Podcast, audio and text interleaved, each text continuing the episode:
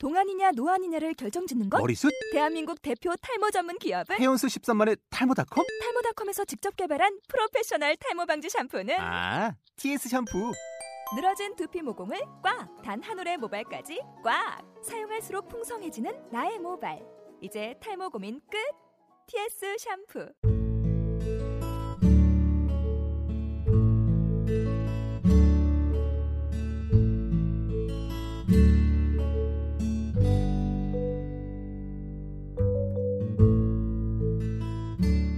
예, 반갑습니다. 제이 언니의 아주 사적인 묵상 첫 번째 시간입니다. 예, 파일럿 방송이 될 수도 있을 것 같고요. 음, 첫 번째 방송이 되길 바랍니다. 어, 방송에 앞서서 먼저 양해 말씀을 드리고 싶은데요. 여기 공간이 어, 제가 쓰는 책상방인데 어, 제가 와이프가 키우는 앵무새와 같이 생활을 하고 있습니다. 그래서 뭐 날개짓 소리라거나 우는 소리라거나 뭐 이렇게 지적인다고 하는데 저는 그 저녁 시간에 같이 공간을 나눠서 사용하다 보니까 시끄럽더라고요. 아마도 들으시는 분들에 따라서는 아침에 새소리 같은 느낌을 받으실 수도 있을 것 같은데요. 보통은 아주 늦은 시간, 심야 시간에 녹음을 앞으로도 할 계획이라서 밤 시간에 이제 새들은 잠꼬대를 하는 잠꼬대를 저렇게 많이 하더라고요. 아무튼 양해의 말씀을 드립니다. 어, 제가 팟캐스트랑 뭐 세미나 방송들을 몇 개를 하고 있는데요. 그것과 별개로 사적인 아주 사적인 묵상이라는 제목으로 방송을 하려고 마음을 먹은 데에는 몇 가지 이유가 있습니다. 그 주된 이유는 일단은 제가 한 작년부터 물론 좀 오래되긴 했지만 음, 한국 사회를 살면서 점점 우울 모드 안 좋은 일들이 되게 많고 특별히 사회적으로 뿐만 아니라 제 개인적으로 뭐 저의 뭐 개인적인 어떤 뭐 신상의 변동이 있었다고 하기엔 좀 그렇고 주변에도 좀 안 좋은 일들이 많이 있었어요. 그래서 어, 점점 좀 기운도 안 나고 아, 삶의 의미들도 찾기가 좀 어렵고 음, 그런 생각이 들어서 어, 좀 많이 처지더라고요. 한 1, 2년 동안 좀 계속 그런 상태고요. 지금도 물론 그렇습니다. 근데 아시다 아시는 분은 아시고 모르시는 분들은 모르시겠지만 그 종교가 있습니다. 그래서 개신교 어, 흔히 여러 많은 사람들이 말하는 개독교 신자죠.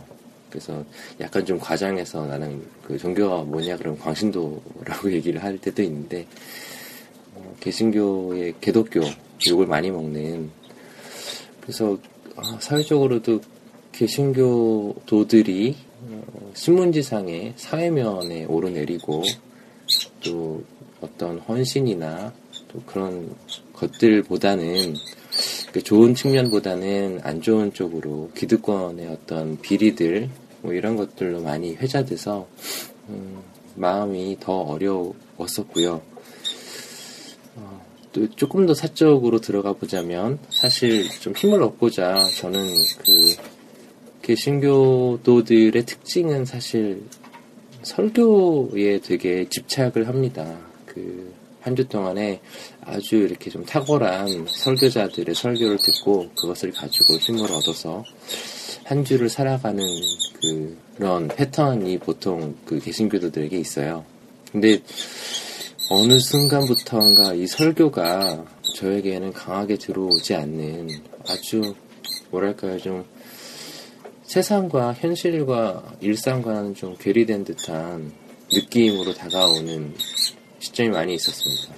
특히 이제 개신교에서 그 설계자들이 쓰는 전형적인 표현들이 있어요. 그 약간 암구어 같은 느낌도 들고, 어, 이를테면은 뭐 하나님의 은혜, 뭐 성도의 견인, 성령의 열매, 하나님의 보좌를 뭐 움직이는 기도라거나, 뭐 주의 뜻대로 되기를 원한다 그런다거나 뭐 그러니까 이런 표현들이 뭐 기도나 뭐 설교 중간중간에 어 마치 성경으로부터 나왔지만 정말 내 현실 깊이는 그 침투하지 못하는 그런 아주 추상적인 용어들로 나열된 기도를 들으면서 옛날에는 이렇게 좀 그, 그런 거 있잖아요. 이렇게 좀 그 연차가 진행되면은 그 노하우가 쌓이고 연륜이 쌓이다 보면 어떤 특정한 어떤 형식에 자연스럽게 반응하게 되잖아요. 그래서 그런 류의 용어들을 구사하는 기도를 듣다 보면 저도 모르게 뭐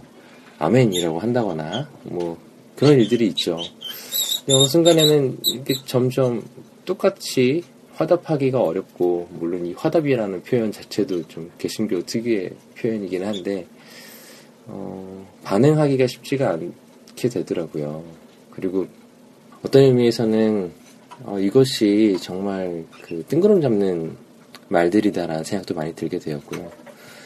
그래서 제가 한참 자랑하던 개신교 특유의 표현들을 어, 안 하게 되는 시간들이 많이 생겼습니다. 음, 되게 장황하게 얘기하고 있죠.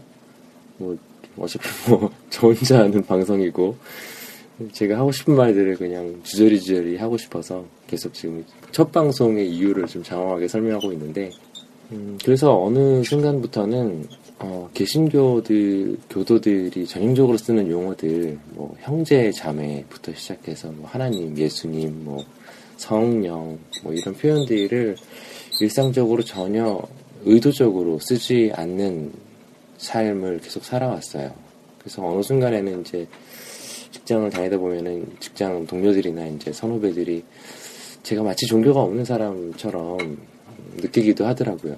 그래서 이것이 어떤 어, 성공인지 혹은 세속화의 인간성조차도 나빠진 어떤 한 단면인지는 모르겠지만 저는 그 개인적으로는 나쁘지 않다라 생각을 많이 합니다. 그리고 어느 순간에는 이제 뭐랄까요 그 내심 그런 마음이 있습니다. 기독교적인 형식, 기독교적인 표현, 용어들을 사용하지 않고 특히나 일반적으로 우리들이 많이 관심을 갖고 있는 어떤 문화 컨텐츠나 잡지나 뭐 좋은 책들의 어떤 특정한 인용문들, 표현들 그런 것들을 우리가 어, 종교적인 사람들이 흔히 세속 사회의 문화라고 일컫는 그래서 약간 거리감을 두고 마치 어, 신성한 사람들이 천박한 문화를 내려다보는 것 같은 어, 그런 느낌을 가지고 대했던 문화들에 있어서의 어떤 통찰 또 그런 가치들을 가지고 제가 가지고 있는 어떤 신앙을 풀어내보는 작업들을 하고 싶었어요. 좀 어렵게 말하고 있죠. 좀 있어 보이려고 하는 것 같은데. 그러니까 제가 가지고 있는 어떤 신앙의 표현들을 제가 읽은 책이나 잡지의 어떤 한 인용이나 주변에서 봤던 어떤 단상이라거나 하다못해 TV에서 보았던 어떤 한 장면, 뭐 영화의 스토리 이런 것들을 가지고도 충분히 어, 내 신앙을 설명할 수 있지 않을까, 또 나, 더 나아가서는 그래야 하지 않을까 뭐 그런 생각들을 하게 되었습니다. 어, 그런 의미에서의 어떤 하나의 시도가 될 수 있고요. 음, 그리고 그것들을 그냥 주변 사람들과 나눌 수도 있는데 굳이 팟캐스트로 녹음을 하려고 했던 것들은 어, 모르겠습니다. 제가 이력을 남기고 싶어하는 어떤 기록에 좀 집착하는 성격이기도 하고 또 한편으로는 아, 힘을 냈으면 좋겠다. 나도 너도 우리도 그러니까 제 주변과 함께 음, 좀 약간 그 야근 생각일 수도 있는데요. 그 저 혼자 열심히 힘을 내는 것이 어, 힘들다는 생각도 들고요. 힘이 날 수 있는 그런 이야기들을 가지고 함께 나누면서 좀 서로를 위로하고 좀 그런 생각이 들더라고요. 짧은 짧은 방송이지만 한 주에 힘이 될 법한 어떤 구태의연한 종교적인 설교, 개신교의 어떤 목사님이 하는 설교, 물론 그것들이 의미가 없다는 건 아니지만, 어, 제가 볼 때는 좀 어, 신앙의 옷으로 좀 과장된 듯한 느낌이 있는 그런 설교가 아닌 좀 한 주 동안 들으면 힘이 날 법한 이야기들을 같이 나눴으면 좋겠다는 생각을 하였습니다. 음, 그래서 첫 방송의 제목은 사랑과 농담으로 잡았습니다. 음, 사랑과 농담이 연결은 사실 좀 안 되죠. 근데 오늘은 그래서 아, 한세 가지의 이야기들을 들려드릴 생각입니다. 물론 계속 이제 앞으로도 제가 좀 인상 깊었던 책의 문구라거나 좀 아니면 뭐 이렇게 이야기들을 주로 이렇게 인용해서 어, 이야기를 하고 거기에 이제 제 생각들을 한두 가지 정도를 덧붙이는 식으로 방송을 할 생각입니다. 처음으로 인용하고 싶은 것은 음, 제가 그 예전에 연애 강의를 한번 했었거든요. 진격의 연애라는 제목으로 강의를 했는데 어, 잘 안 됐죠. 잘 안 됐습니다. 물론 이렇게 아주 소수의 어, 저를 좋아하는 분들 정도가 반응을 하고 사실 큰 뭐 반응은 없었는데 그 강의 마지막에 그 하버드 사랑학 강의라는 그 마리 루티 교수가 쓴 책이 있어요. 근데 거기에 서문을 정혜윤 PD가 서문을 썼더라고요. 그래서 그 서문을 읽는데 아, 한 두 페이지인가요? 서문이 그렇게 길지 않습니다. 추천사라고 볼 수 있는데 너무 저는 그 좋았어요. 그래서 그 부분을 어, 제 강의 마지막에도 한번 읽어드렸고 오늘도 첫 방송에 처음 인용으로 음, 들려드리고 싶습니다.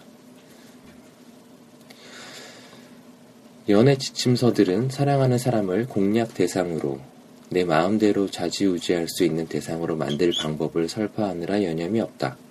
성공적인 연애를 위해 구사할 전략들을 나열하고 사랑이 아니라 사랑의 흉내내기, 사랑이 아니라 사랑의 모방, 사랑을 가장한 목표 달성에 대해 말하고 있다. 그러나 마리 루티 교수가 말하듯이 사랑은 요령이 필요한 것도 아니고 그렇게 단순한 것도 아니다. 사랑은 수많은 것들과 관계를 맺고 있다. 우리의 어린 날의 경험들, 노동 조건, 삶의 조건, 살아보고 싶은 삶의 모습, 욕망과 소망, 그리고 또 설명할 수 없는 수많은 디테일들, 웃는 모습, 찡그리는 모습, 손의 느낌, 걷는 모습, 잠든 모습. 이 시대에, 이 고독하고 우울한 시대에 우리가 사랑하고 싶어 하는 가장 큰 이유는 무엇일까? 누군가와는 마음을 나누고 의미 있는 관계를 맺고 그에게만큼은 모든 것을 말하기 위해서가 아닐까? 신비롭다고 할 만한 최초의 매혹에 끌리는 경험, 자신을 사랑하듯 남을 사랑해보는 경험, 너에게 좋은 일이 일어나길 바란다 말하고 그것을 간절히 꿈꿔보는 경험, 상실과 결핍, 방황 끝에 충만함을 맛보는 경험, 한 사람을 통해 세계를 맛보는 경험, 한 사람을 사랑한 덕에 세계가 달라지는 경험, 온전히 이해받아 보는 경험, 자신을 벗어나 보는 경험, 다른 사람과 함께 새로운 세계를 만들어 보는 경험, 다른 사람이 되어간다는 사실을 기쁘게 받아들이는 경험. 사랑 안에서만 가능한 이런 경험이 없다면 우리는 우리의 마음을 뜨겁게 들여다볼 기회조차 얻지 못할지도 모른다. 우리는 이 세상에서 무엇을 원하는가? 어떤 것에 가치를 두는가? 무엇을 두려워하는가? 우리에겐 무엇이 빠져 있는가? 사랑은 우리 삶에 일어난 시끌벅적한 사건이다. 조금은 다른 미래를 만들 수 있는 사건이다. 그 사람이 없었으면 생겨나지 않았을 불가능했을 어떤 세계가 태어나는 사건이다. 네. 음, 특히 마지막이 저는 되게 좋았어요. 그, 뭐랄까요. 우리 삶에 일어난 시끌벅적한 사건이다. 조금은 다른 미래를 만들 수 있는 사건이다. 그 사람이 없었으면 생겨나지 않았을 불가능했을 어떤 세계가 태어나는 사건이다. 음, 되게 일상이 반복적이고 특히 이제 저 같은 경우도 직장 생활을 되게 많이 하고 하루 일과가 되게 뻔하거든요. 거기에서 어, 어떤 뭐 이성적인 어떤 뭐랄까 이렇게 좀 뭐 짜릿한 그런 경험이 아니더라도 그 인간과 인간 간의 관계가 그런 의미에서 좀 매력적인 것 같아요.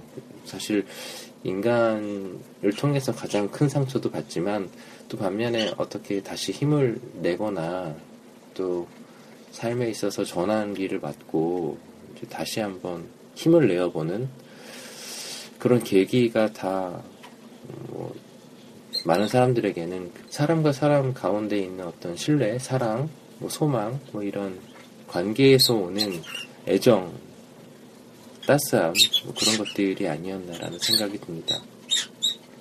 음, 어, 이런 얘기를 하다 보니 갑자기 이렇게 방에서 자고 있는 제 아이, 제 아들이 자꾸 막 떠오르네요. 그,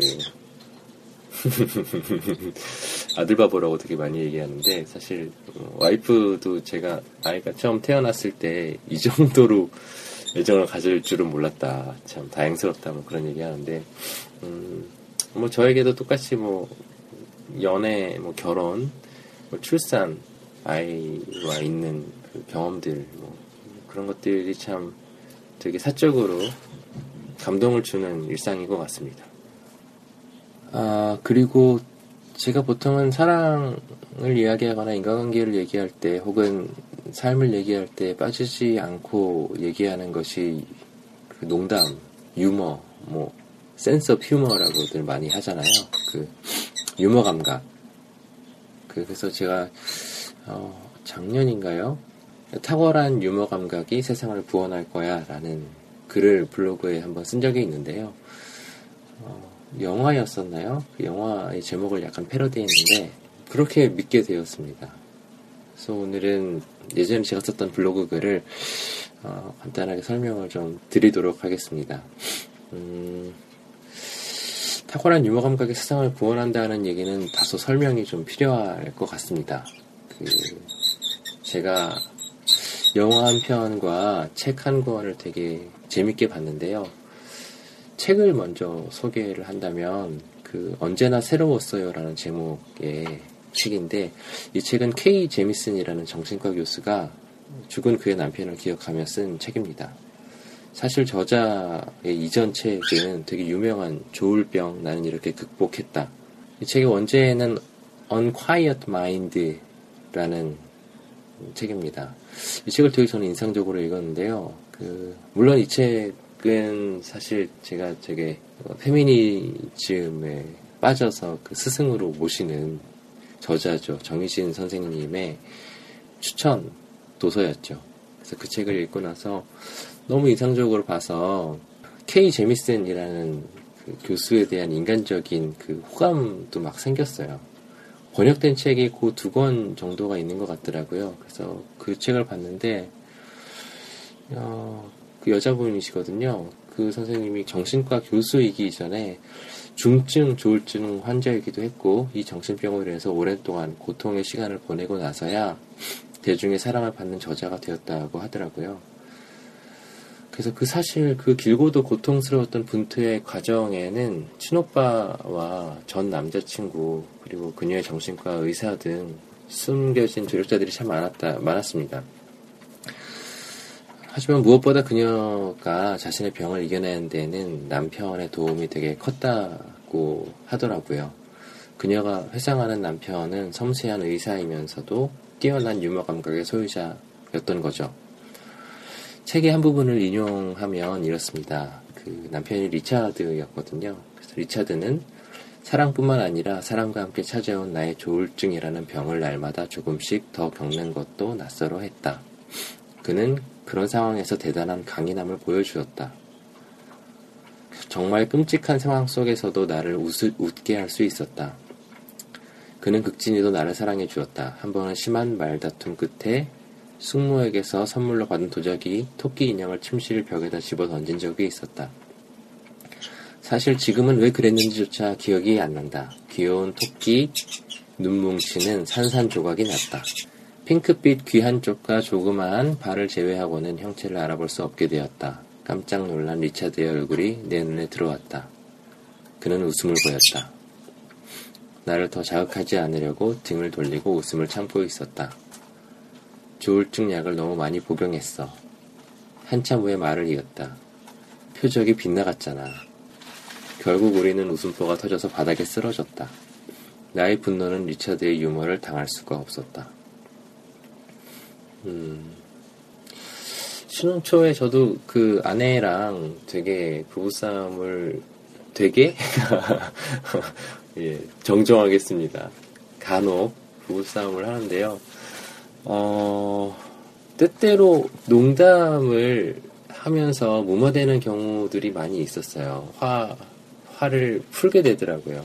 또 뭐, 물론 이제 종종은 이제 장난해? 뭐 이런, 지금 농담이 나와? 뭐 이런 반응으로 더 이제 제가 원하지 않는 방향으로 싸움이 되기도 했지만, 어, 대체로 제가 이제 좀 화를 누그러뜨리는 농담을 하면, 어, 좀 의외로 되게 심각했던 부부 싸움이 정말 이렇게 풀어지지 않을 것 같은 상황이 이렇게 푹 꺼지듯이 없어지는 그런 경우들도 많이 경험했습니다.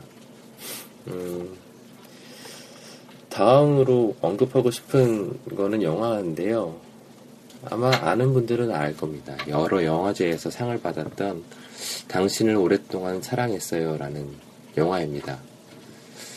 여기는 스콧 토마스라고 그 사라의 열쇠라는 영화로 더 많이 알려진 주인공이 줄리엣 역을 맡았었고요. 그녀의 신들린 연기가 영화의 몰입도를 더욱 높여주기도 했었습니다. 영화에서 줄리엣은 줄리엣이 이제 스콧 토마스가 했던 역이죠. 줄리엣은 15년 만에 감옥에서 출소하여 동생인 레아의 집에서 머뭅니다.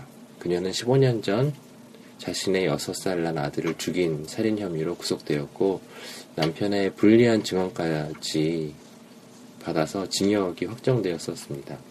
그런데 재판 과정에서 그녀는 그 단 한마디의 변호도 하지 않은 것처럼 영화는 설명합니다. 레아는 그녀를 증오하게 된 부모님의 반대로 언니와 연락조차 못하고 지내다가 영화의 시작이 출소를 하게 된 줄리엣을 이제 뭐랄까요 데리러 가는 걸로 영화가 시작됩니다. 그래서 레아가 자기의 집으로 데려오죠. 다소 충격적인 이 사건에 있어서 영화의 말미에 드러나는 진실은 사실 이렇습니다. 사실 줄리엣은 의사고요. 아들은 고통스러운 병을 가지고 태어났고 그 증상을 그녀가 제일 먼저 알게 되죠. 그래서 아들이 고통 가운데 죽어갈 것을 염려한 그녀가 아무에게도 알리지 않고 그 아들과 하루를 아주 행복하고 즐겁게 보내고 나서 아들에게 약물을 투여해서 음, 죽게 만드는 거죠.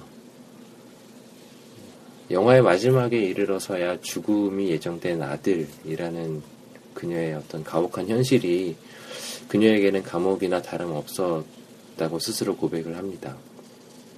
그래서 그녀는 아들에게서 고통을 제거하고 자기는 물리적인 감옥으로 걸어 들어가게 된 것이죠. 그런 이유로 그 오래, 오랜 시간 동안 줄리엣은 영화에서도 내내 침묵하는 캐릭터로 나오고요.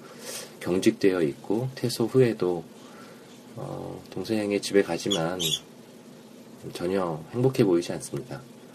레아의 집에 머물면서 마주치는 레아의 어린 딸들을 속으로는 되게 애틋해 하면서도 겉으로는 일부러 거리를 두고 카페에서 우연히 만났던 남자와의 성관계 후에도 그녀의 표정은 전혀 감정을 느끼지 못하는 사람처럼 건조해 보입니다. 그런 줄리엣을 레아의 학교 동료 교수인 미셸이 지켜봅니다. 미셸은 남자죠. 미셸이 이름이 좀 희한하죠. 미셸은 위트가 넘치는 중년 남자입니다. 그 또한 아내와 이혼한 지 10년이 되었고 영화는 그 이혼이 순탄하지 못했음을 암시합니다. 친구들과 함께 별장으로 놀러가서 저녁을 먹는 자리에서 술 취한 한 친구가 줄리엣의 과거를 집요하게 물어봅니다. 과거를 알 수 없는 캐릭터니까 술김에 막 이것저것 물어보죠. 줄리엣은 가만히 있다가 갑자기 자신이 아들을 죽여서 감옥에 갔노라고 이야기를 하는데 친구들은 집요한 물음에 대한 어떤 물음에서 벗어나려는 농담처럼 느껴서 다 같이 웃어 넘깁니다. 근데 미셸은 어, 그녀를 한참 음, 쳐다봅니다. 그 후로 자주 미셸은 줄리엣 주변에서 그녀에게 정말 그 실없는 농담들을 이를테면 추파를 막 많이 던집니다. 처음에는 좀 거리를 두다가 조금씩 조금씩 그 위트에 음, 마치 이렇게 가랑비에 옷이 젖듯 그 위트에 반응을 하기 시작합니다. 감정이 전혀 없던 정말 격정 격정적이라고 하긴 좀 그렇지만 정말 그 섹스 중에도 정말 몸이 건조했던 표정이 살아나고 입가에 웃음이 번집니다. 어느 순간 두 사람은 친구가 되고 어, 미셸은 시도 때도 없이 계속 농담을 날리는 느낌입니다. 그냥 밥을 먹다가도 툭툭 던지는 이렇게 천성적으로 농담을 날리는 성격이죠. 그 농담들이 줄리엣을 웃게 만듭니다. 그와 시간을 보내던 줄리엣은 어느 순간 레아의 아이들을 진심으로 사랑하게 되었고 물론 그 사랑하게 되었다는 표현이 영화에서는 그 레아의 아이들과 피아노를 함께 치는 장면으로 상징되죠. 음, 결국 영화의 말미에 레아에게 한 번도 얘기하지 못했던 자기 자신의 아들을 어떻게 죽이게 되었는지를 15년 만에 처음으로 고백하는 것으로 영화가 끝납니다. 음, 그리고 저는 이 모든 과정의 중심에는 미셸이라는 한 남자의 유머가 걸어 잠근 마음의 문을 열었다고 믿습니다. 음, 그런 얘기죠. 음, 제가 하고 싶은 말, 제가 블로그에 썼던 탁월한 유머가 세상을 구할 것이라는 믿음은 그런 얘기였습니다. 어떤 의미에서는 좀 철량해 보일 수도 있겠지만, 어, 또 어떤 의미에서는 어, 내가 더 큰 걸음을 할 수 있는 음, 계기는 정말 그런 어, 사소한 것에서 비롯되지 않나라는 생각도 듭니다. 음, 예, 첫 방송인데 너무 그 좀 무겁게 가면 안 될 것 같아서요. 이미 좀 무거운 얘기들을 많이 했지만 어, 이 정도로 그 첫 인사는 드리도록 하겠습니다.